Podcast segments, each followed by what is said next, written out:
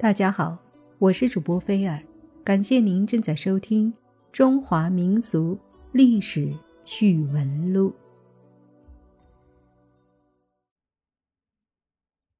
在电视剧《还珠格格》当中，有一位香妃，大家应该很熟悉了。那么，真实的历史上是否真有香妃这个人呢？她是怎样进入清廷的后宫的呢？他又是怎样消失的呢？在乾隆皇帝的四十多个后妃中，有一位维吾尔族女子，她就是闻名遐迩的香妃。其实香妃是否遍体生香，根本无从考证。但是乾隆帝只有一个维吾尔族妃子，却是史实，她就是容妃。在乾隆帝的四十多名妃子中，有一名回妃，本来不奇怪，可是，在容妃死后的一百多年内，却引起了一批骚人墨客的兴趣，在容妃身上大做文章，甚至编造出一个香妃的故事。从野史诗词到舞台，绘声绘色的大肆渲染，竟然达到了真假难辨的程度。诗词戏曲中的人物是可以编造的，但发展到排除史实、以假乱真的程度就有问题了。下面我们来听一听他的真实的生平。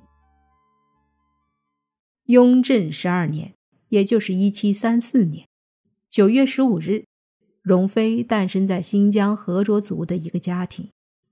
和卓族是世居叶尔羌的。维吾尔族始祖派格木巴尔的后裔，其族称为和卓，所以容妃又叫和卓氏。其父为第二十九世回部台吉，贵族的首领图尔都。乾隆二十五年五月，清军进军伊犁，二次平定了准噶尔叛乱，解救了被准噶尔拘禁的叶尔羌喀什噶尔封建主。马汉穆特的两个儿子，大和卓木、小和卓木。不料两年之后，小和卓木杀死了钦派的副都统阿米道，自称巴图尔汗。大和卓木也据守喀什噶尔，两相呼应，称雄南疆，开始了大规模的武装反清。此后，图尔都台吉等不愿归附分裂的部落。配合清军于乾隆二十四年彻底平息了大小和卓木的叛乱。乾隆二十五年，图尔都等五户驻战有功的和卓，及霍吉斯等三户在平乱中立功的南疆维吾尔上层人士，应召陆续来到北京，拜见高宗皇帝。乾隆令他们在京居住。并派使者接他们的家眷来京，封图尔都等为一等台吉。图尔都二十七岁的妹妹也被选入宫，册封为和贵人。显然，这是乾隆皇帝统一新疆后实行因俗而治的政治需要，即政治联姻。贵人在清朝后妃的八个等级中属于第六个等级。其前有皇后、皇贵妃、贵妃、妃、嫔、贵人，其后有常在和答应。由于和贵人入宫很得皇上的青睐，也很受皇太后的喜爱，因此在和贵人入宫后的第三年，即乾隆二十七年五月十六日，皇太后降旨册封和贵人为荣嫔。他的哥哥原封为一等台级的图尔都，也因追论进攻喀什噶尔有功，而同时进爵，封为辅国公。乾隆三十年春天，高宗第四次南巡，携皇太后、皇后、令贵妃、庆妃、荣嫔，永常在、宁常在。图尔都以及大学士傅恒等王公贵戚一千余人同行，一路上乾隆对容妃格外恩赏，前后赐给他八十多种口味适宜的饭菜，其中就有名贵的奶酥油野鸭子、九炖羊肉、羊翅柿等。之后，容妃的俊俏和异域情调进一步赢得了乾隆皇帝的垂爱和信任。乾隆三十三年六月，皇太后懿旨将她由容嫔晋为容妃。并为他准备满洲朝服、吉服、项圈、耳坠等等。同年十月，受命为正副使的大学士尹继善、内阁学士麦拉逊持节册封容嫔为容妃。册文曰：“尔容嫔或着氏，端谨持恭，柔嘉表泽，秉小心而有客，久勤服侍于此委。”等等等等。册封而为容妃。这一年，容妃三十五岁。三年之后，乾隆又携容妃等六位妃嫔东巡，游泰山，拜孔庙。由于乾隆三十一年那拉氏皇后病逝，乾隆十八年玉妃病逝，乾隆三十九年庆贵妃病逝，乾隆四十年皇贵妃病逝，因此到了这个时候。容妃在乾隆的众多后妃中，已处于举足轻重的地位了。乾隆四十六年正月十五日，皇帝在圆明园奉三无私殿设宴会餐，容妃已入主了西边头桌的首位。到同年十二月乾清宫大宴，容妃又升格到了东边坐桌的第二位。这时，容妃。已四十八岁，到了她地位与殊荣的顶峰。乾隆五十三年四月十九日，容妃离世，享年五十五岁。香妃的故事历来非常迷人，传说她玉容未尽，芳香袭人，既不是花香，也不是粉香，别有一种奇异的芬芳，沁人心脾。是新疆回部酋长霍集占的王妃。回部叛乱，霍集占被清廷诛杀。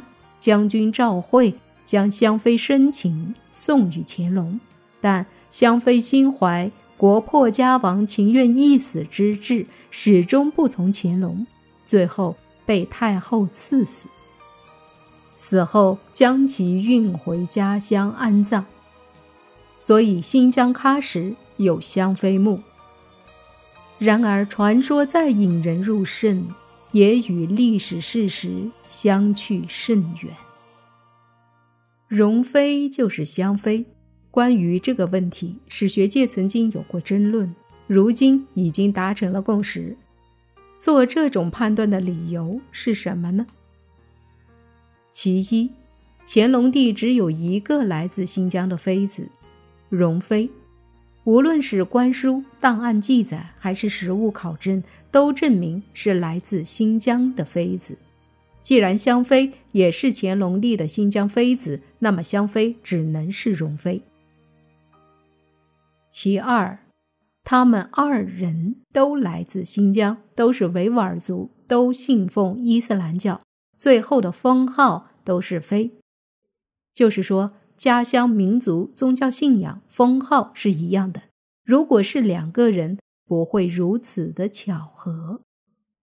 其三，他们二人的父亲、哥哥五叔、六叔是相同的。新疆喀什香妃墓的资料中提到，香妃的父亲是阿里和卓，哥哥是哈山和卓，即土地公。并说，土地公曾和妹妹香妃一起去北京。